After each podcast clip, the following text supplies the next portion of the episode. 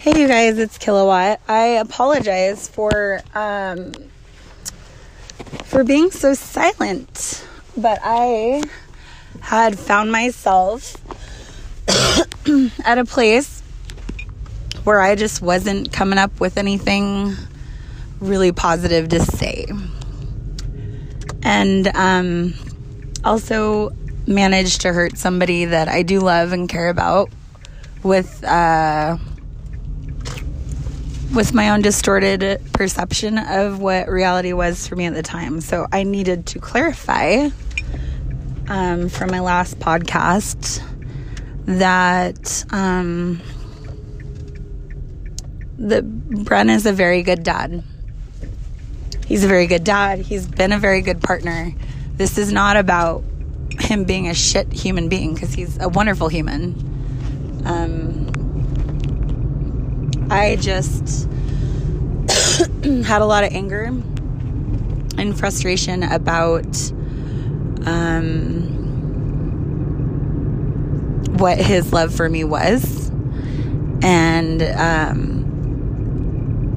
I think ultimately it's just become this really dysfunctional relationship, and definitely not with any help from me, because I do have a drinking problem. And I have a lot of emotional stuff, and I'm not a very fair partner to be in a relationship with, which is why I am openly saying I am definitely not dating, and I'm not looking to become entangled with anyone else. I'm so sorry that I hurt Brent. I don't want anyone to judge him or hate him. I just... sometimes I don't know how to cope with sadness, and it channels into a type of anger. And I suddenly find myself incredibly angry at another human when really it's just actually me projecting my sadness of a situation onto someone else and then trying to judge them for it and make them the bad guy. And the truth is, yeah, I'm fucking the bad guy. I am the bad guy. And I'm fine to own that.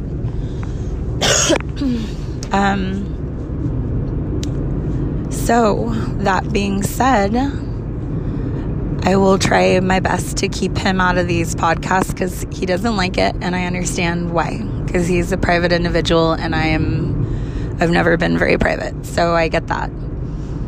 So moving forward from that, that was something I wanted to add.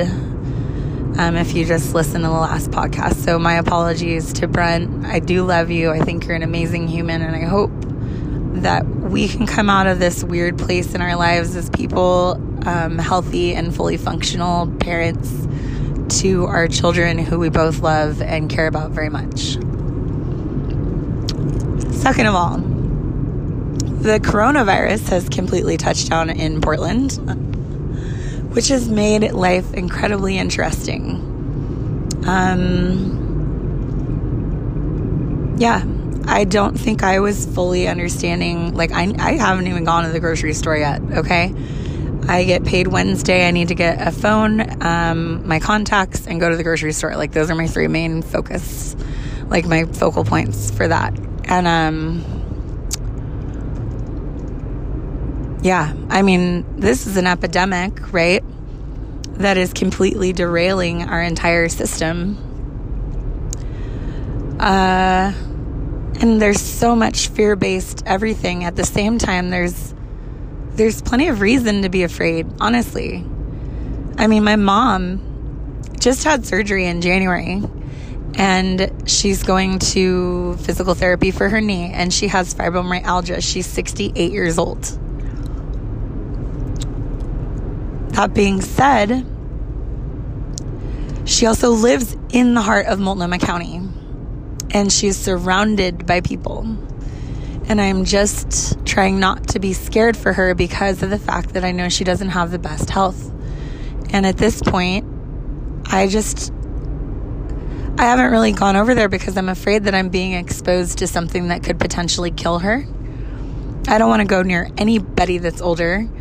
And I don't like to spend a lot of time and the presence of elderly people at public settings, because I understand that this is a very threatening thing. And everybody likes to bring up, oh, well, it's, you know, the flu kill. Yeah, you're right. The flu does kill a lot of people. But the flu doesn't get spread around worldwide and shut down governments and shut down banks and make everybody lose their fucking mind. Yes, media hype does do that. You are correct, okay? However,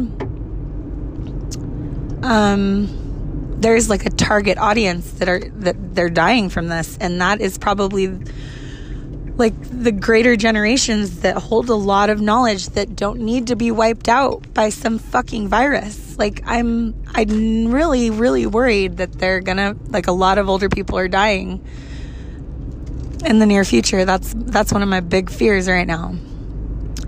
And I don't think that I was even considering the fact that they would shut down restaurants and bars, because I've never lived through anything like this. I mean, I'm 34 years old. Yeah, I'm kind of with it, but like truthfully, I only woke up about 4 years ago and realized that I wasn't the only human here. Like, I didn't realize that other people have feelings, and I just kind of realized looking back, oh wow, I've kind of been a jackass. And then I continued to be an asshole. So I mean, one can say that I'm an enlightened human, but I don't feel like I am, because every time I turn around, I have another like epiphany where I realize that I'm kind of a dick, and it's like super hard to understand that and to still love myself, even though I make life a lot harder for people that I love. And so, yeah, I'm super flawed, and I'm not gonna lie to you about it, because that's not something I fucking feel has ever been something I'm really good at. If I lie, it's because I'm not truly accepting a part of me, and there's something that I don't understand and won't process and refuse to look at. So I'll lie about something. Like, for a long time, I lied that I had a drinking problem, but when I realized that I needed to have beer every night before bed, and then I would try and tell myself, okay, you don't need to have that, like, don't do it, but I'd still buy it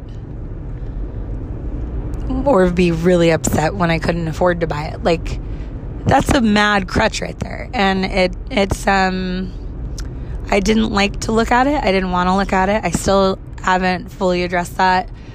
And it's hard. Like, I struggle with that because I have no off switch. I don't have an off switch, and I'm always moving and going and exerting energy and trying.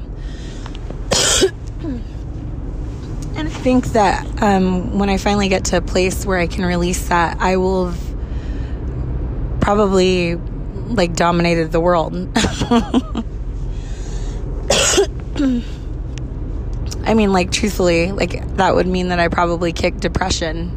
And I know that that does not help depression. In fact, it probably makes it worse. And I get that too. Like, these are things I understand, but refuse to look at, won't work on. I don't know why. Like, I just can't do it yet. I'm not ready. And so I'm accepting that of myself, and I'm just continuing to do the best that I can. I won't break the law. I won't put anyone else in jeopardy. I won't, I have my limits. But if I didn't have to, I probably would be like in a big, big trouble. So I'm fortunate to have the responsibilities that I have, where I know I need to be functional and have a 0.0 alcohol, blood alcohol content. Like, I know when I need to produce that, and I know exactly when, because I had the privilege of having a breathalyzer for over a year almost in my car. So I know exactly how much I can have. I know how long it takes. I know when I'm even slightly inebriated, because I had to focus on that so I didn't fail anything for a full year and a half almost. And so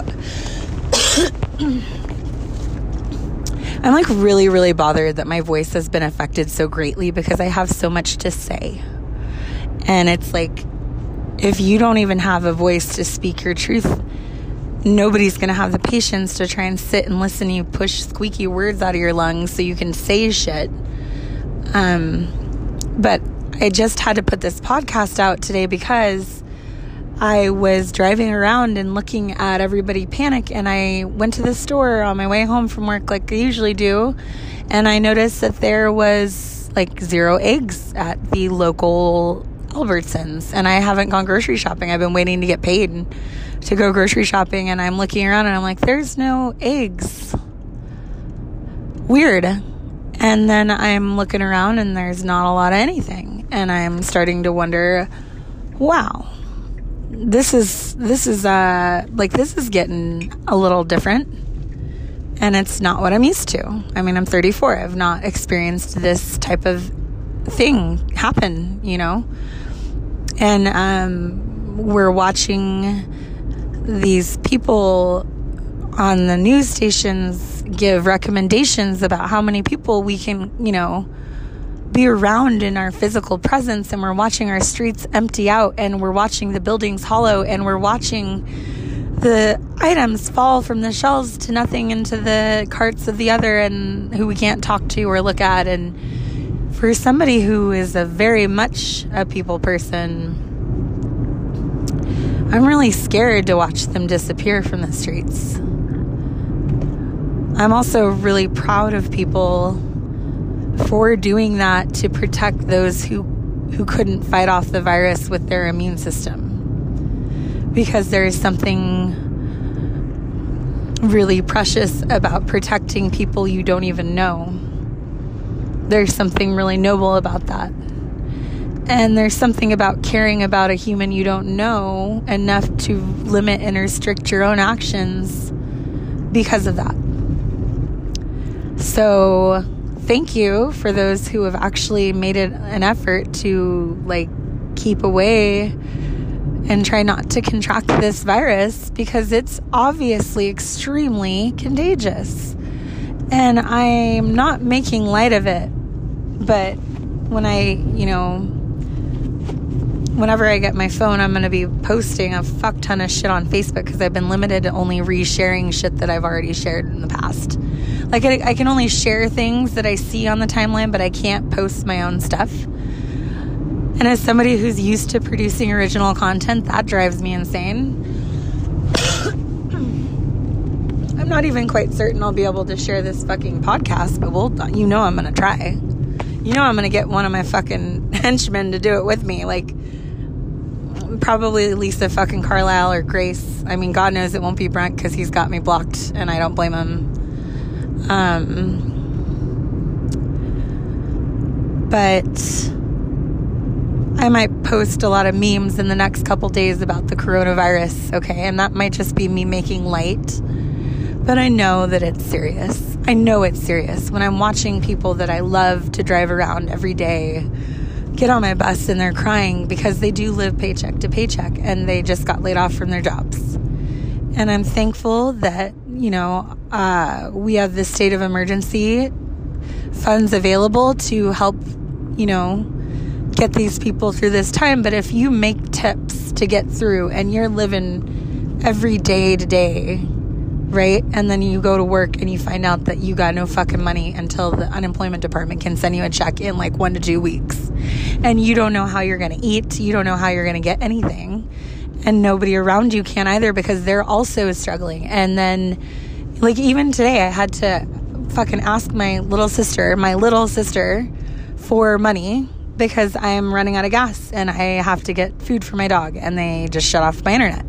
Like, when I took that time off work, it fucking sucked, because I didn't get a goddamn paycheck, and I also got put on an attendance program. So I'm working on the bare minimum, and I thought I was going to finally get caught up, and now it turns out I have to go buy supplies and also prepare mentally for the fact that they may potentially shut down our entire city, which would put me in an extreme predicament, because God knows that I have to work, and I'm like attempting to save money to get my own place, but guess what? That's probably not going to happen anytime soon if the entire fucking city shuts down and we don't have any way to make money. Like, I'm like thinking about this video that I watched about a couple in Wuhan where the husband, I was a post on a BBC. and they just shared this documentary of being in quarantine in Wuhan and what that was like. And his wife was an emergency nurse, worked in the ER, the local hospital, contracted the coronavirus. They have a young son. He was lucky enough to be working from home, but they're still, you know, dealing with the issue of not being able to get people their medicine. Like, these people can't just go to the store. There's no transportation. These doctors had to depend on volunteers until they could establish transportation for the emergency response people. Like, we're really not prepared for this. Like, this is actually quite terrifying when our president says, yo, remember when I said that this was going to blow over and it's just something the fucking Democrats created? Well, now fast forward to today. It's a national emergency, and he's telling all the governors to get their own fucking ventilators and not wait for the government to do shit. When he was saying, I'm going to make these funds available so we can make sure everybody's got what they need. Now he's saying, well, it's possible you might not be getting what you need, but at the same time, you know, like, get ready because shit's getting real. And God, dude, like, that sucks. That really blows. So I'm driving home, and I have 44 miles of gas in my car. Hey, you guys, I'm back. I think my phone does this weird thing where it cuts out when I turn my car off, which it naturally did immediately upon arriving home because of my 44 miles to go problem. But back to what I was saying. I think maybe Jake might be planning to come out here pretty soon. Back to what I was. So if you hear me stop talking, it's because my child has found me in my car. But what I've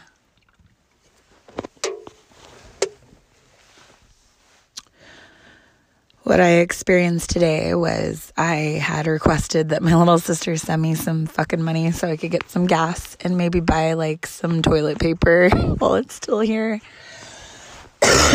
If I can find any. I was making jokes with my passengers today to try and make it less awful. And I was saying shit like, oh, well, it's a good thing that Kate Brown shut the fucking bars down because she just ruined my backup plan to get toilet paper. Which my grand plan in my brain of me being an evil criminal mastermind would be to just roll around to every local watering hole and steal, like, a handful of toilet paper from every single one so that I could have, like, a nice roll of toilet paper by the time I was done. Which kind of falls really close in line with the Dick and Jane movie. Where there's, like, something going on with a company, and Dick played by Jim Carrey, is actually like, made the fall guy for something comparable to what Enron was with the CEOs, where they made their business look really great, and then they like sold everything and got out of it before it was too late, and then they crashed, and they were like, oh, well, sorry, guys. We just nominated this new CEO who plays Jim Carrey. So Jim Carrey and his wife like, lose everything, and as a means to help make his wife feel better about the situation, he loses his mind one night, and he takes a shovel and he runs around to every fucking yard that he can find, and he not only steals perfect squares, at some point their lawn gets repossessed. And she's crying, and she's like, we don't even have grass, Jim. And I guess his name was Dick, Richard. And she's just like, we don't even have grass, and everything's awful, and blah blah blah.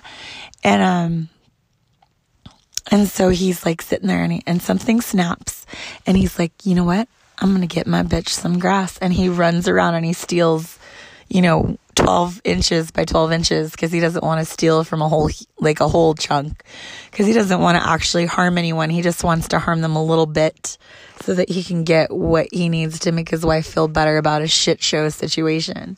And for me, this concept of running around to every single bar in town and stealing a little bit of toilet paper was my solution to keep my family's asses clean during this goddamn lockdown situation.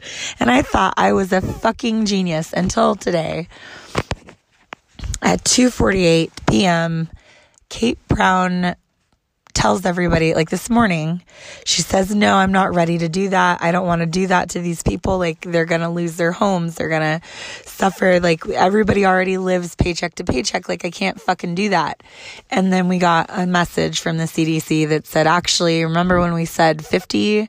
Yeah, we mean 10, because today, like, our state just got 8 new cases and other places are popping up all over the place. So they're seeing that this particular, like, situation is unraveling far faster than they're ready for. So they need to take extreme cautions and do, like, really deliberate things like shutting every fucking bar and restaurant down on St. Patrick's Day.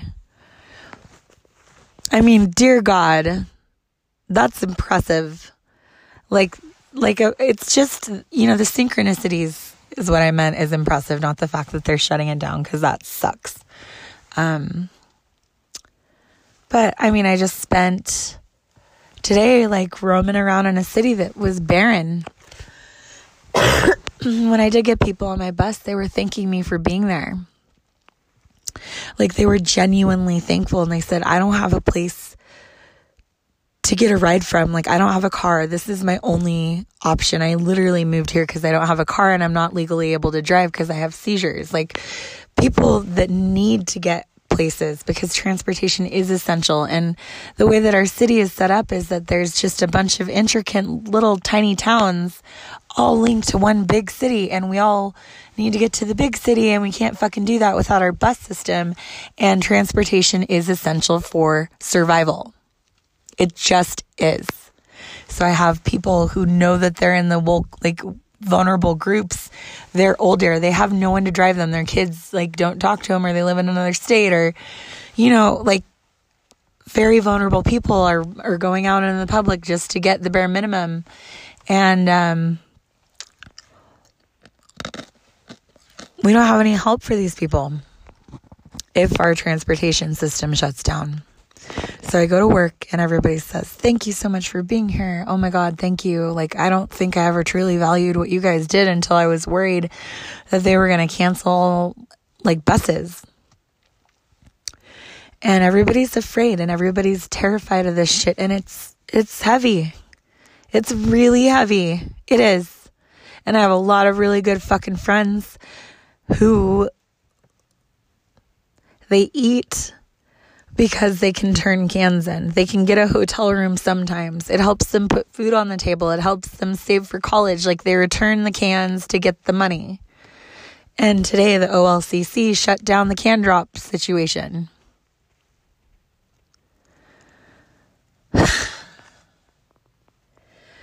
Yeah, it's, like, super real right now because it feels like the focus is to end the potential for contagious situations, but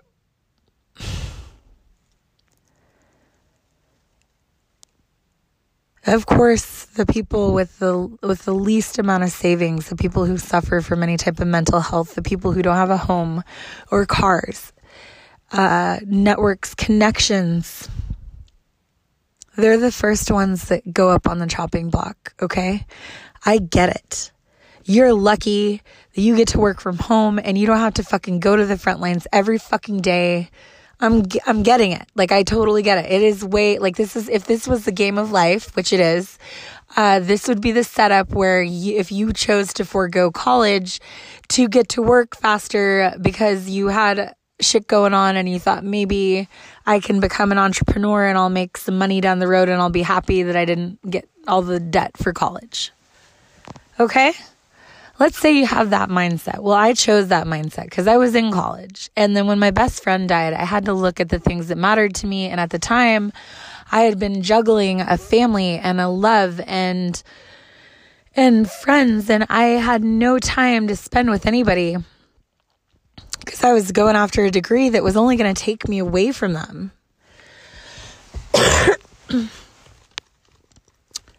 And I realized that I needed to prioritize and take some time to evaluate what I wanted. And so I got into bus driving, and guess what? I fucking fell in love with people. I figured out how to socialize there. I figured out how to establish healthy boundaries. I figured out how to fucking handle threatening situations and take a punch in the face and get people off a bus when there's a gun. And I figured out how to show up every day when I know that I could be eventually infected with something that could kill my own fucking mother. So yeah, in the game of life, this is that situation where I look back and I'm like, maybe I should have finished my degree in a field where I could work from home right now. But I am going to tell you right now, the people who have the ability to work from home, who are healthy, please stay inside. Please don't come out here when shit can get real and when you can get infected. Stay inside, yes, but when we need you. And when our elders cannot get their fucking medicines because all the goddamn stores were shut down and they closed the buses. And when we have people who need to be at the hospital assisting those who are dying because of this outbreak, please, for the love of God, be at the first of the front lines to show up, even though you're lucky enough to have the job and work remotely. Please. Because that is the absolute only way we're going to get through this time as a fucking society. Like, I'm like not trying to freak people out, but this is like, that's what they were doing in Wuhan. When everybody was quarantined and they shut down the bus system, they were using people that volunteered to take them. They pick them up, they make it a very quick trip. It has to be limited, and they disinfect their entire car before and after they pick them up and take them to the hospitals, or deliver, pharmaceuticals to elderly who, need antibiotics and shit like that. Like, when things get super real, we're going to need those people to volunteer. And today I had the privilege of watching a lot of fuckery. Okay. Like, my first run, I saw a man, passed out on the ground, and it looked like he'd urinated himself, and his dog was totally freaked out, and it was literally at the front of a fucking building, and I saw nobody next to him. Not a single person. And I saw these two kids get off, and I said, yo, could you check him for me? And they kept walking and practically stepped over his body to keep going in their own direction. And I was like, yo. So I fucking ran out, and I walked up to this guy who was out, and his dog is freaked out. And I don't know if his dog bites. I don't know if his dog got rabies. I don't fucking know shit. And I go running up to this guy, and I'm like, oh my God, are you okay? Hey, yo, wake up. And I go over and I touch his shoulder. And as soon as I touch his shoulder, someone says, we got a medic. And I turn to the right, and right behind this little bush tree branch thing that was blocking my view from me bending down looking at this guy, I see a motorcycle cop who's shown up. And I was like, oh, thank God. And so I back up because I know that they're trying to get to him, and I realize that I'm blocking the fucking medic. The medics are there, and I just got out of my bus because I saw some dude passed out. And I was like, shit. So I drove off. And that whole circle, I kind of felt like I was just going to be in the way. I was like, God, I want to help, but I'm just going to be in the way. And I felt like that, this circle, I was finishing it out, and I had an empty bus, and I was like, well, this is really bad, because what am I even doing here? Do I serve a purpose at all? And I picked up a woman who was running after my bus, and I said to her, oh, I'm so glad that you made it, and she starts to cry, and she's like, I left my purse on this bus 30 minutes ago, and I just realized it's not with me, and I was almost home, and now I've walked all the way here because I just am frantic. And she was an elderly lady, and she says, I cannot lose that. I just got my debit card back. I need to put money in the bank. I need to do it. I'm gonna lose my fucking house. I'm freaking out. I gotta put money in this bank. And I can't lose that purse, and I need it. And so she's freaking out, and I told her to take a seat and that she can come with me and we would try and find her back. And throughout the course of the night, like, now granted, our dispatchers are literally overloaded. We've got canceled runs. We got fucking lots of shit going on at work. And these dispatchers are busy. And the last thing they need to fucking do is find a goddamn purse, right? Like, I know that they have more things to do. And I felt bad, but she was so distraught and so frantic, and it was so important to her. And I said, okay, now it's possible that the operator, you know, is not going to get this, but I'm going to ask them, see what they can do. Well, our dispatcher's kind of hesitant and said she needs to call Austin Fountain. I said, well, she doesn't have her phone because her phone's in her purse. Like, everything this woman has is in her bag. And she is an older woman who doesn't want to be in the public right now. And she's running around like a crazy person with a fucking walker trying to find her bag. And I'm just like, yo, like, Linda. I remember she told me her name was Linda. And I said, listen, Linda, listen. And she didn't get the reference. I laughed, but it didn't sink in, and that's fine. I said, listen, Linda, listen. You're not listening to me, Linda. You need to hear me, okay? You're not going to lose your purse. You're going to get it back. I promise you, I am just lucky like that. I've had the privilege of finding, you know, multiple items with the help of our dispatch, and we're going to find it, and it's going to be in your possession. I promise, I promise, I promise. And the entire time she's having a meltdown, and she's got mad anxiety, and she's crying, and she's like, I'm not going to have a home, and like, I can't be out here. Like, I'm going to die. This thing is going to kill everybody. And like, she's freaking the fuck out, like, bad. And she says to me, you know what? If they don't find my purse, just drop me off at the bridge. And she starts laughing, and then she starts to cry. And I know what that meant. And I said, Linda, you're going to stay here with me, because if I have to be here, I need somebody to drive around. I have to have a purpose. I can't just be in the way. And I started to cry a little bit inside. I didn't, you know, like, I didn't cry in front of anyone. And I was like, if I have to show up every day, I really need somebody to drive. So if you could just be here tomorrow, that would be really cool. And then you could tell me that you found your purse if we don't find it tonight. And she laughed, and she was like, yeah, I get that. I'm sorry. I didn't mean to say that. And I said, you know, like, sometimes we say stuff that we don't want people to freak out about. But maybe you did. Maybe you're just really tired and you're really scared and you don't have a lot of money saved and you're just worried about being homeless, and you know that this fucking virus just touched down and you're in the age group that's vulnerable and you're scared, and you don't see that anybody here values you because they're still going out to bars and they're still having a great old time. And they're all flipping out that they can't get together for fucking St. Patrick's Day. And meanwhile, you're in the age group that they decided was not important or relevant anymore, and maybe you're kind of scared of that. It's okay for you to fucking think that nobody cares about you, but I'm going to tell you right now that I care, and I'm here every day, and I'm going to keep being here every day, and I'm going to keep going in circles because I know that everybody needs to get places, and as long as they're going to let me be here, I will be here. And it was like the most empowering circle that I've had after I felt like I served no point, like that I was just in the way. It was like, I told my friend Lisa today, I said, yo, this is like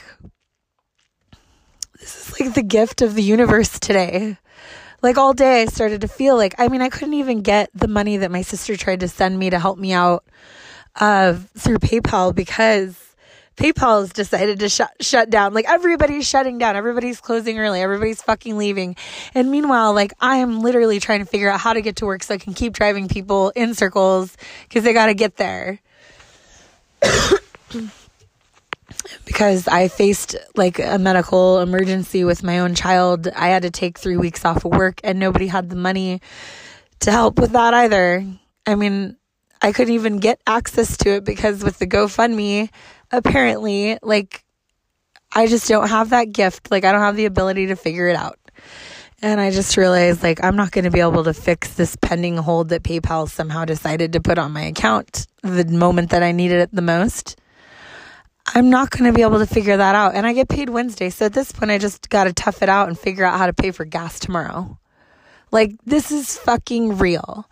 And so I told Lisa, I said, after the fuckery that was today, it was so nice to see some type of, like,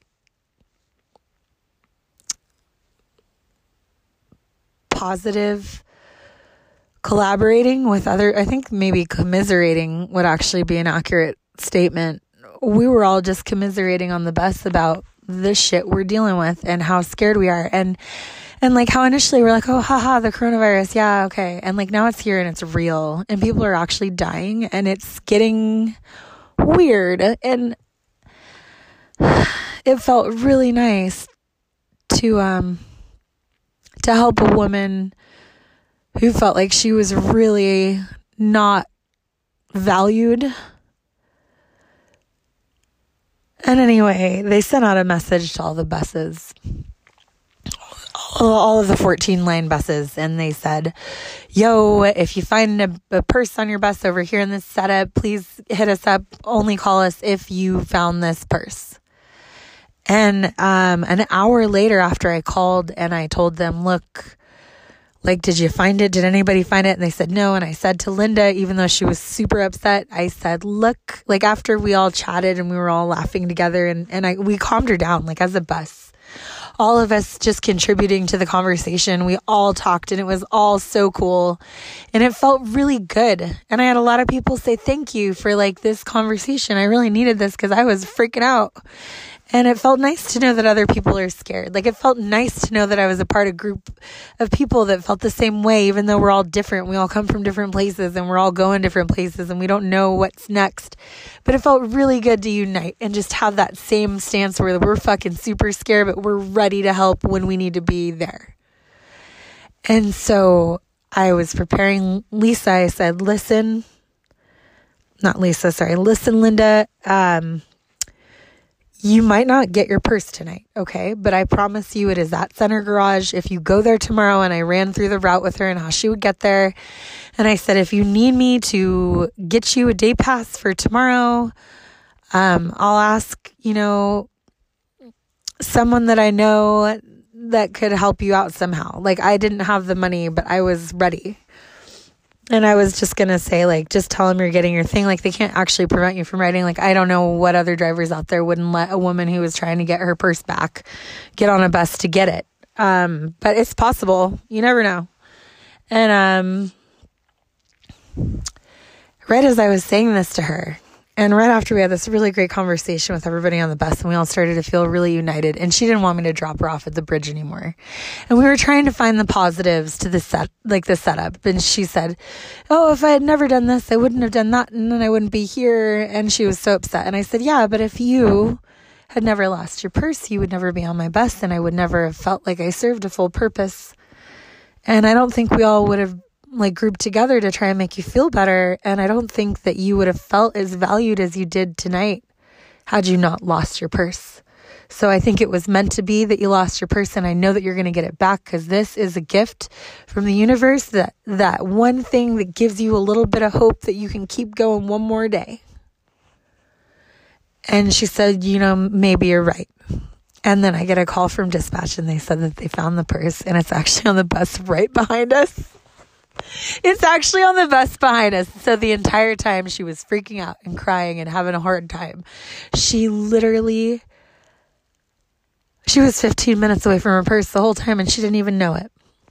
And so we managed to get the purse back for her. And I got to leave feeling like I'm not in the way. And I got to feel like we're not going to all die.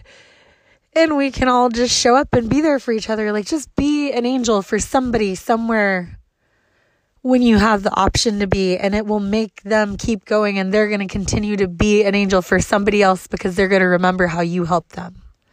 And that is the mentality that is going to see us through this time. And I'm just asking you, if all you can do is just keep going and you feel like all you're doing is going in circles, lift somebody up, pick somebody up, help them, get them to where they need to be.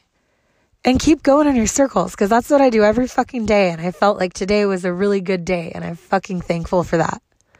So yeah, shit's real and everything's hard, but please remember that you have the power inside of you to be a light to another human. And I just wanted to share that with you as my gift to you. This is the addendum to fuckery, okay? I don't know how to turn my phone off because I suck at technology. Okay, I found it. This is Kilowatt. I love you. I'll talk to you guys later. Bye.